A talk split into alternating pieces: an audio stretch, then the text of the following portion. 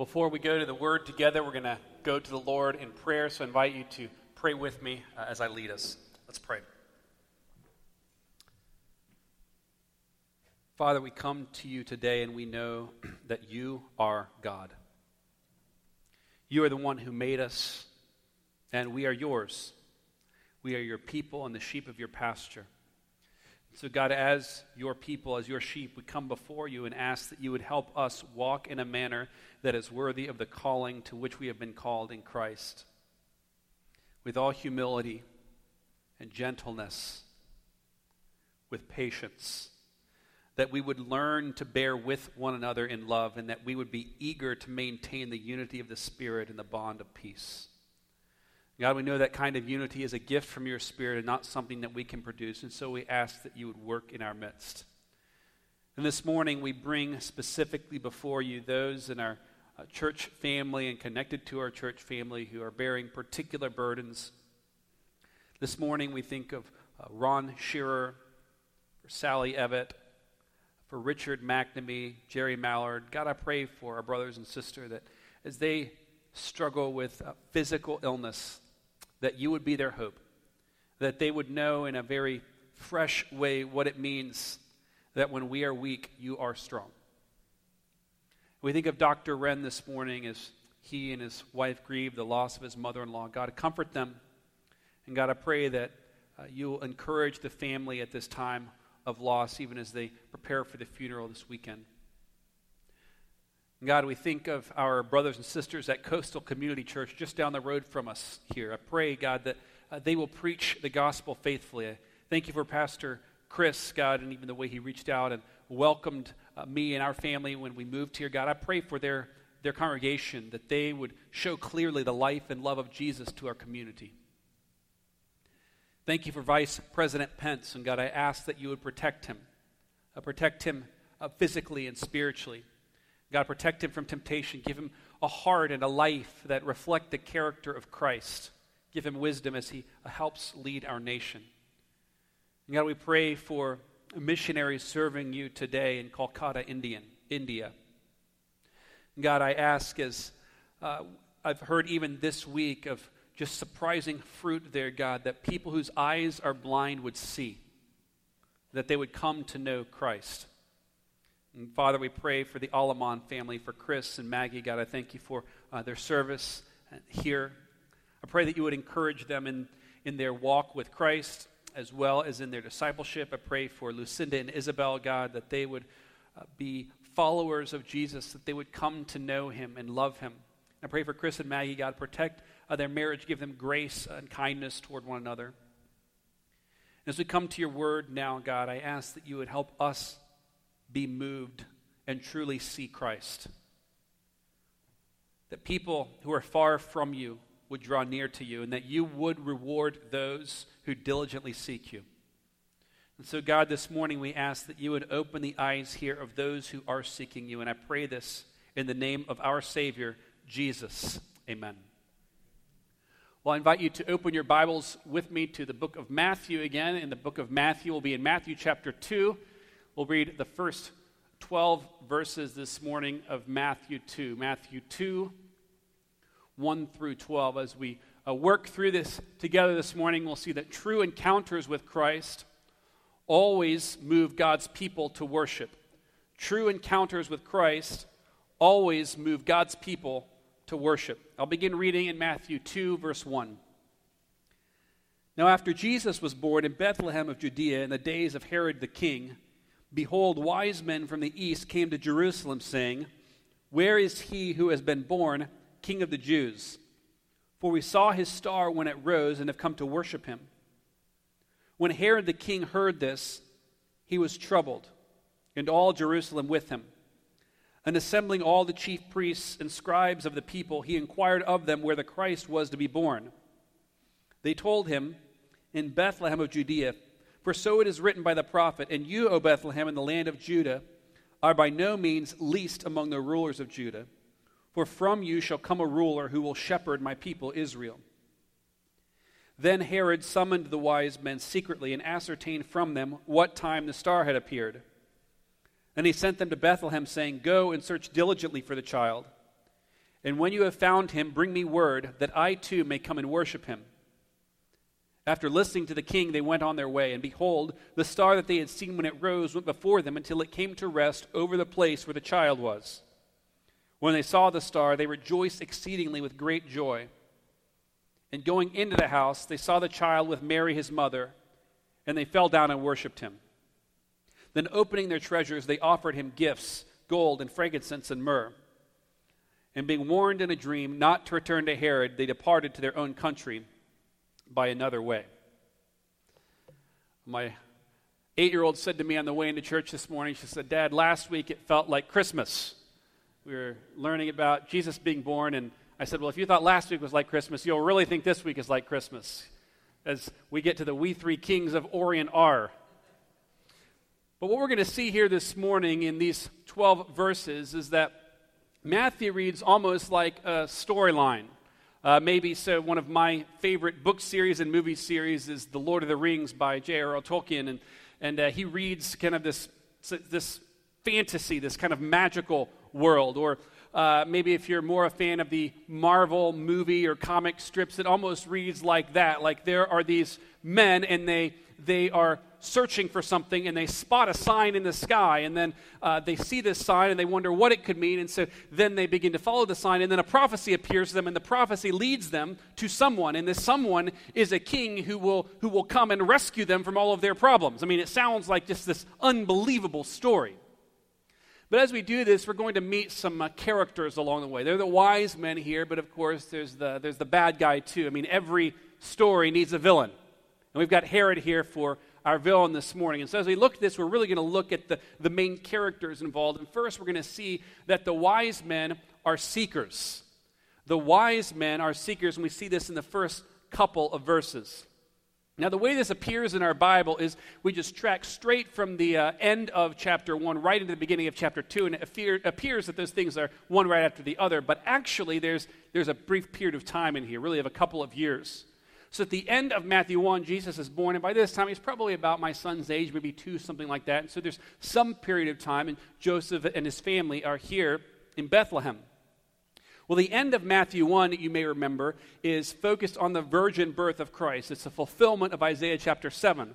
Well, all through here, Matthew is showing how the prophecies in the Old Testament are fulfilled in Christ. And here we come to a different prophecy, a, promise, a prophecy from Micah chapter 5 that predicts that this child not only will be born of a virgin, but that he will be born in the town of Bethlehem. Now, you may or may not be familiar with uh, the land of Israel, but we've got a, a, map here before us, and you kind of kind of see it runs north to south, kind of a long vertical country. And in the top there, top here, is what we call the region of Galilee. Uh, it's named Galilee because it's around the Sea of Galilee, but this is where Jesus is going to spend most of his life and ministry. So the town of Nazareth is in the north, and this is where Jesus is going to spend most of his time. But at the beginning of his life, he's going to be born in the south in Israel, in the town of Bethlehem. So we're going to zoom in just a little bit here, and you can see Jerusalem on the map, and then also Bethlehem. You got those arrows there kind of showing you where these, these areas are. And so Bethlehem is about five miles, small town outside of Jerusalem. So pretty close, but, uh, but not quite in the main capital. But it is in southern area of Israel known as Judah or Judea. Matthew tells us where this is going to happen, but he also tells us when it's going to happen. He says, in the days of Herod the king. Now, this may not mean a lot to you today, but what we know from history is that this is in the year 4 BC. So, uh, roughly 2,000 years ago, 2,000 years and some change, Jesus is born in this town in Bethlehem. Now, this is important because what is Matthew establishing? He's establishing that Jesus is the king, the heir to whose throne? To David's throne. And so he's demonstrating that not only is he in the line of David, but he's also from the town of David, from Bethlehem. Well, as we come along here, we meet some men that we haven't met before, what we call, uh, often call the wise men. The wise men, we say there are three. We don't really know how many there are. We say there are three because there are three gifts often. But they're also what we call the magi, and that comes from the word that's used here. Literally, it's magi. It's just a word that describes who these men are. They're essentially astrologers, dream interpreters. So they're scholars of a sort, but they're not biblical scholars. They're kind of mystical. They're actually pagans. So they're pagan people from the Far East.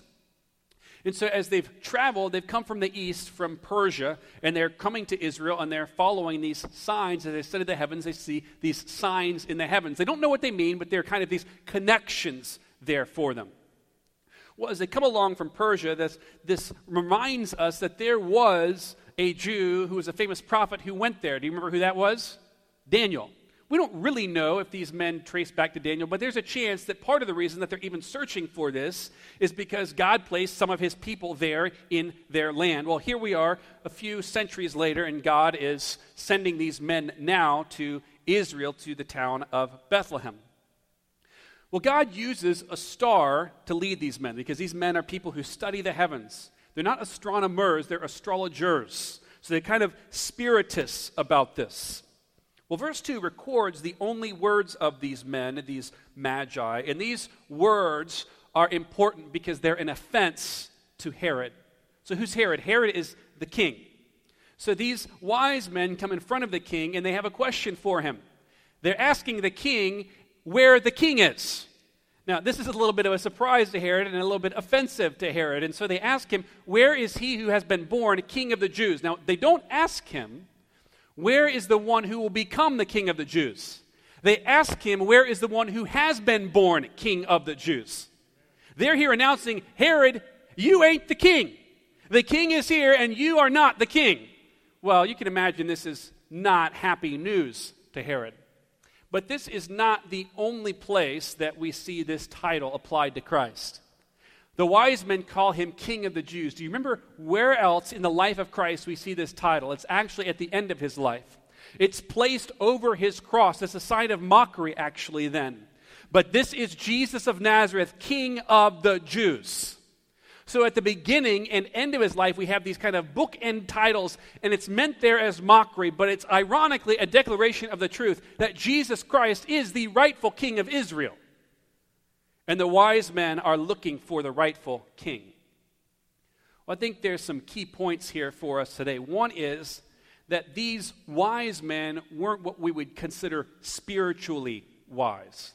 In other words, they're not yet people who have the, the gift of the Spirit within them, and they're not seeking Jesus because they're so much wiser. They're, they're looking for Him, but they don't truly understand there's a disconnect between their world and, and the person they're actually seeking. They're kind of, they're following their passion, their fascination with this area of study, but there's a connection between their area of study and what's actually happening in the world.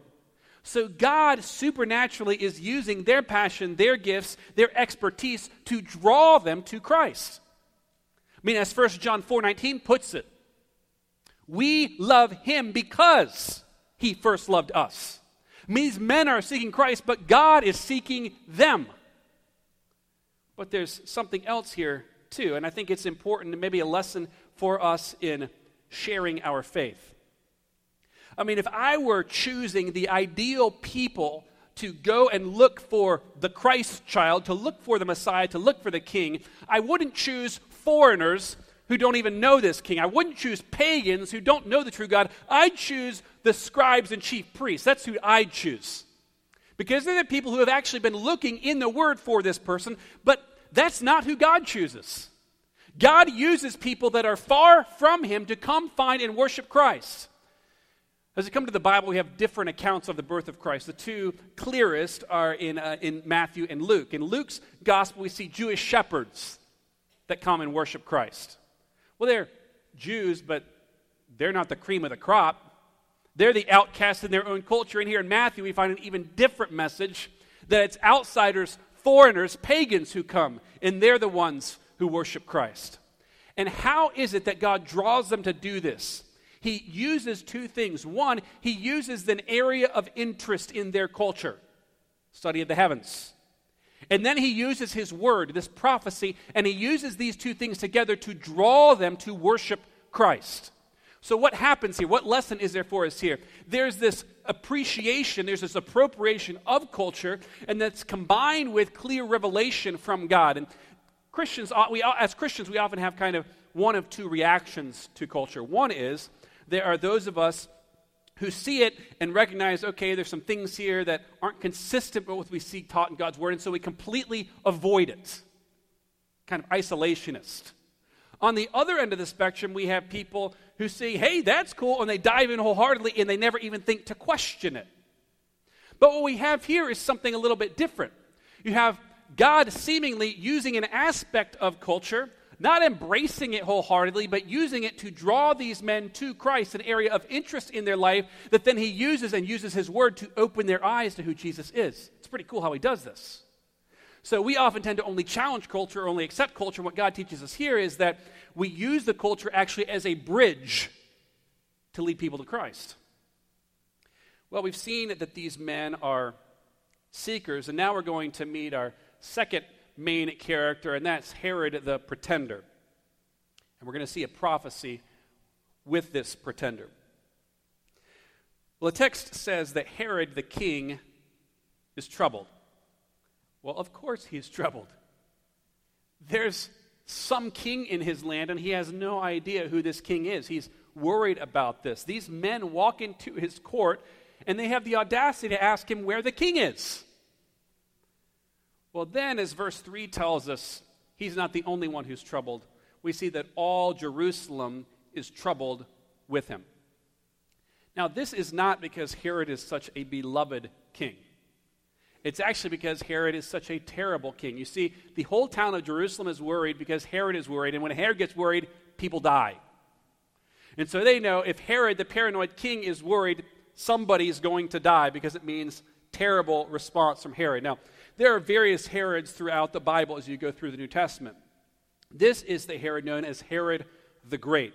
He earned this title because he was known for being a capable administrator and particularly a capable builder. He was someone who built large monuments, large fortresses. In fact, he's the king who led, led to the rebuilding of, of, of uh, Solomon's temple. Wasn't quite as glorious, quite as grand, but even the temple he built was just massive in scale and beautiful. So he's known as Herod the Great because of his architectural achievements. He's the rebuilder kind of of the glory of Israel. But Herod wasn't great in just that sense, he was also paranoid. He is freaked out by the smallest thing. In fact, he's not a Jew at all. So he's the king of Israel, but he's not a Jewish king. He's an impostor. He's a pretender. He doesn't even belong there. He's an outsider appointed to be king by the Roman Senate. He doesn't even deserve really to be on the throne that he's sitting on. But as soon as he was appointed king in 40 BC, the first thing he did was kill everyone whom he suspected of even remotely being a threat. So he kills all of his enemies. His way of dealing with opposition is to execute them. But his cruelty didn't stop there. He was known for being an oppressive tax master. He would collect taxes. You don't build monuments and, and fortresses and temples like he built without money. He would literally take money, take goods to build these things. But beyond this, how did he build these things? It wasn't by hiring workers, it was by taking slaves out of homes. He would go into homes in Israel and just take men and force them to build. So the temple in Jerusalem, as beautiful as it was, was built on the back of slave labor. Herod was a cruel man. But he wasn't cruel to just the Israelites. He had a favorite wife, which wasn't great for her because he murdered her. And then he murdered two of his own sons. In fact, Caesar Augustus said of Herod, it's better to be Herod's pig than his son. Because he was such a paranoid man. He feared anyone who might threaten him or who he feared might, might, might threaten him. Well, Herod is paranoid and he has an object of his paranoia. And so he brings in the chief priests and scribes and he asks them the same question that we've already seen. The wise men come and they ask, Where will the king of the Jews be born? And now Herod comes in and he asks, Where is the king of the Jews? Where will he be born?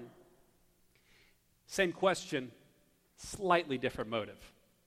Wise men want to know so they can go worship the king. Herod wants to know so he can eliminate his opposition.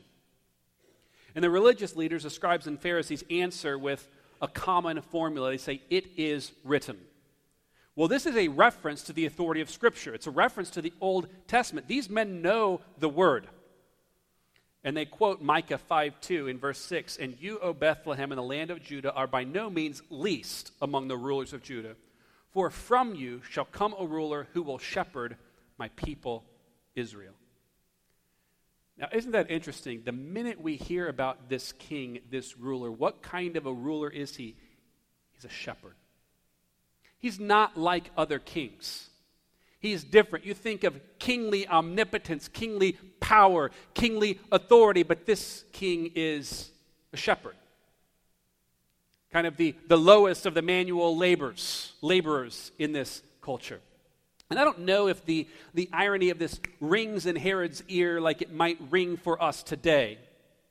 But you have Herod the king, the puppet king of the Roman Empire, the pretender king, the one who always exercises his power in a way that's intended to do him good, that's intended to build monuments to his greatness, that's intended to abuse and manipulate and take advantage of those under his care. And we hear a prophecy the real king ain't like that king. The real king is a shepherd king who will care for his people. He's different than Herod.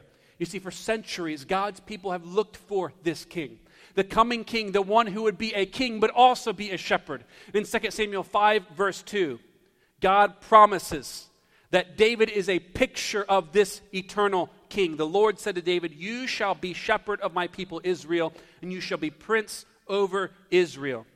And now this king is here. Micah 5 tells us the shepherd king is coming. Jesus, the perfect shepherd king, rules his people like a good shepherd cares for his sheep. What is it that oppressive human rulers do? They take, they demand, they domineer, they exercise authority cruelly without regard for the welfare of their people. But the king, as God designed it, leaders as God designed it, were to be people who would look out for their sheep, who would be shepherd rulers. And we get to Matthew chapter 9, and Jesus looks out on his subjects, crowds. And Matthew tells us that he looks on them with what? with pride, with thoughts of his own authority. No, he looks on them with compassion because they are like sheep without a shepherd. The king is here, but he is no ordinary king. He is a shepherd king moved with compassion for his sheep. He's not someone who will lord it over people. He's not some domineering authority. This king is a good king. He's the perfect authority, one that every human longs for one who is powerful enough to deliver us from our greatest enemy, but one who is good enough to never use his authority in a way that will harm us. This is amazing that the omnipotent creator God, the one who spoke the universe into being by the word of his power, is also the one who comes near, and Hebrews tells us is not ashamed to be called our brother. Jesus is a good king. He's a shepherd king. He's one who cares for his people with compassion. So, brothers and sisters, there is no problem in your life too great for Jesus to deliver you from. He is an omnipotent king who rules all things. But there is no problem too small for Jesus to care for because Jesus is a shepherd, compassionate king.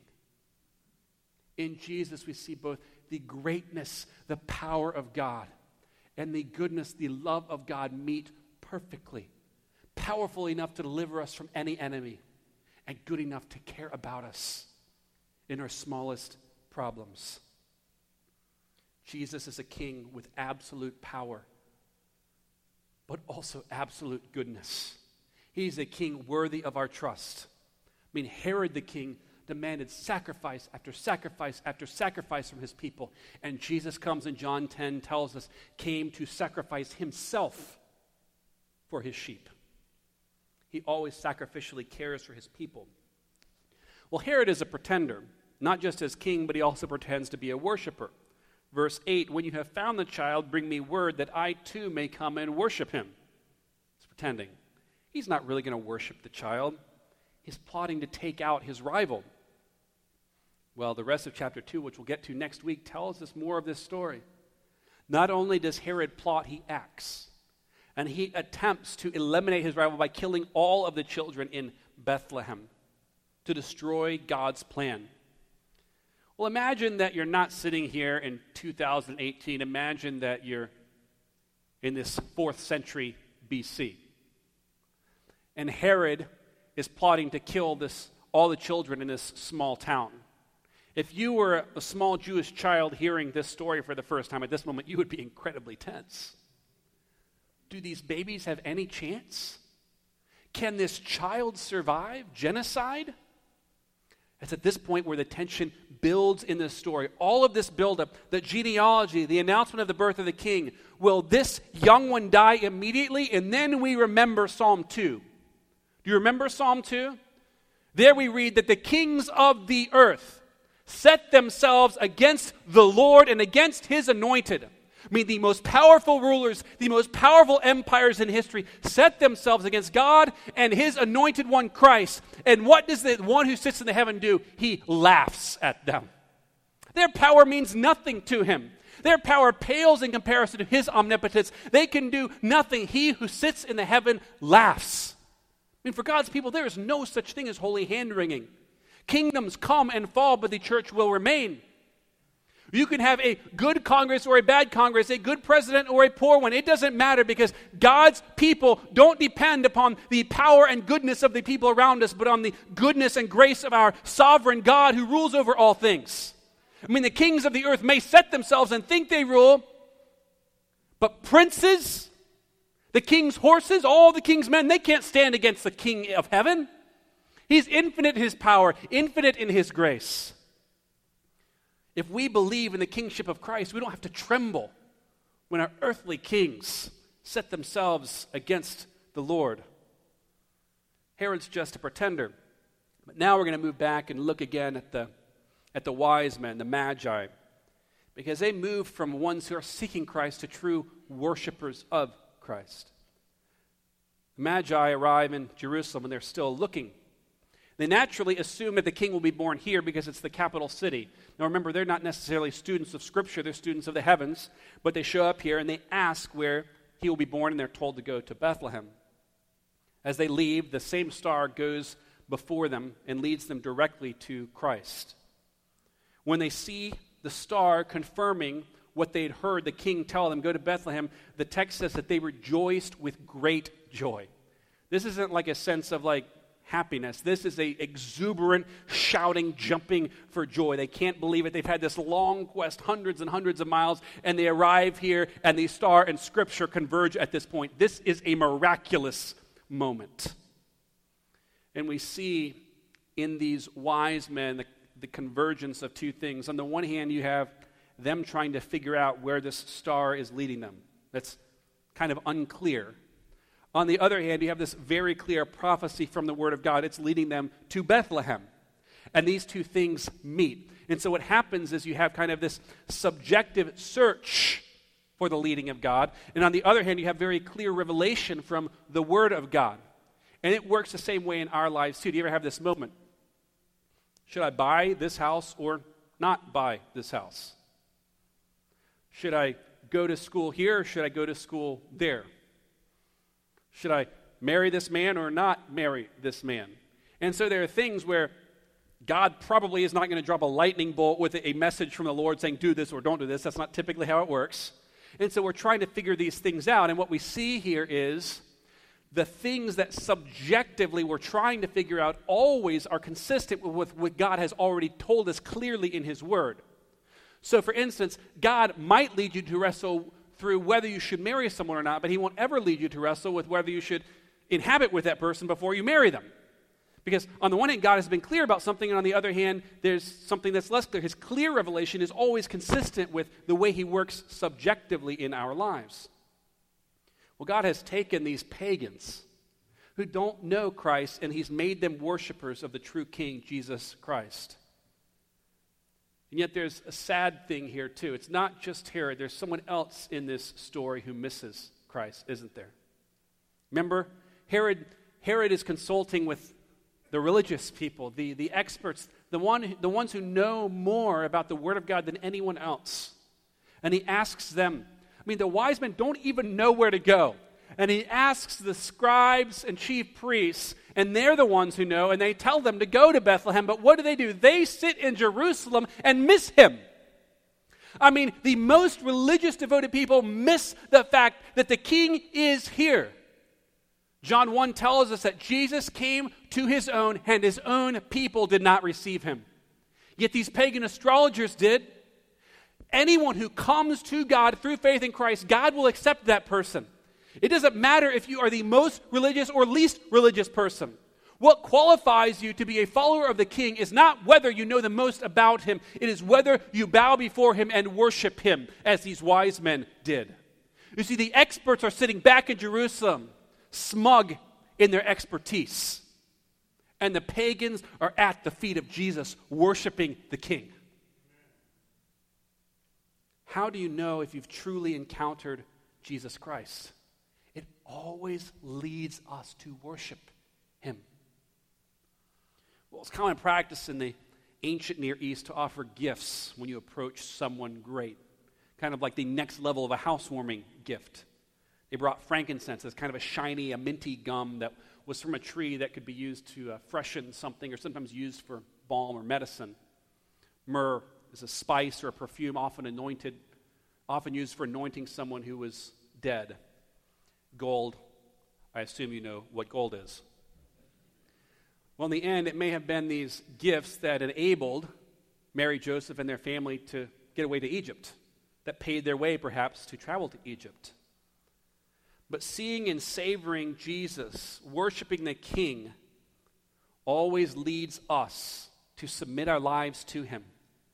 And submitting our lives to Christ, like the wise men, moves us to tangibly demonstrate the fact that God owns us and our stuff like the wise men who gave gifts, or like the widow in the temple who gave her two mites to the Lord, or like you get to the, the, the church in Acts chapter 2 and they're, they're giving generously. The fact that Jesus has given all for us, sacrificed himself for his sheep, moves us to be generous in response. It teaches us that our stuff isn't our stuff. All we are and all we have belongs to Christ. It changes the way we think about this world and the stuff in this world. We're not investing for the kingdom of earth, we're investing for the kingdom of heaven. It changes the way we think about kingdoms and it changes the way we think about our stuff. And so, brothers and sisters, as we come to a close this morning, true encounters with Christ always lead us to worship Him. And if you're here and you're the most devoted religious person, but you've never truly encountered God through faith in Christ, you could be like those scribes and those chief priests, knowing the word and yet missing Jesus. And if you are the person here who feels the farthest from God, like pagan men from the East, Jesus' grace is enough for you too. So let's respond to the word of God now, repentance and faith. I'll give you a moment to talk to God there in your seat, and then I'll close this in prayer. Let's talk to God now.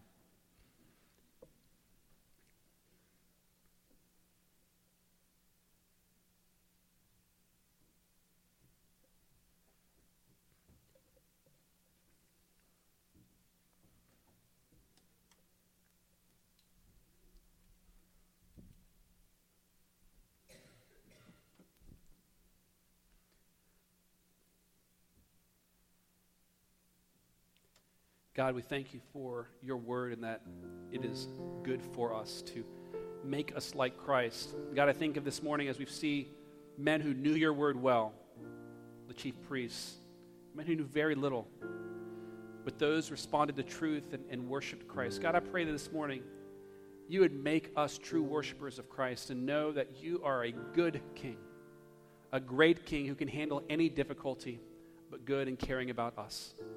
And so, God, now as we as we respond to your word, I pray that you would move among us by your Spirit. Amen. Well, we're going to give you a chance to respond uh, tangibly in any way that God would lead you. Uh, if God is opening your eyes to faith in Christ, we would love to talk with you about that. If He's leading you to become a part of this congregation through committed church membership or perhaps to follow the Lord in baptism, uh, we would love to talk with you about that as well.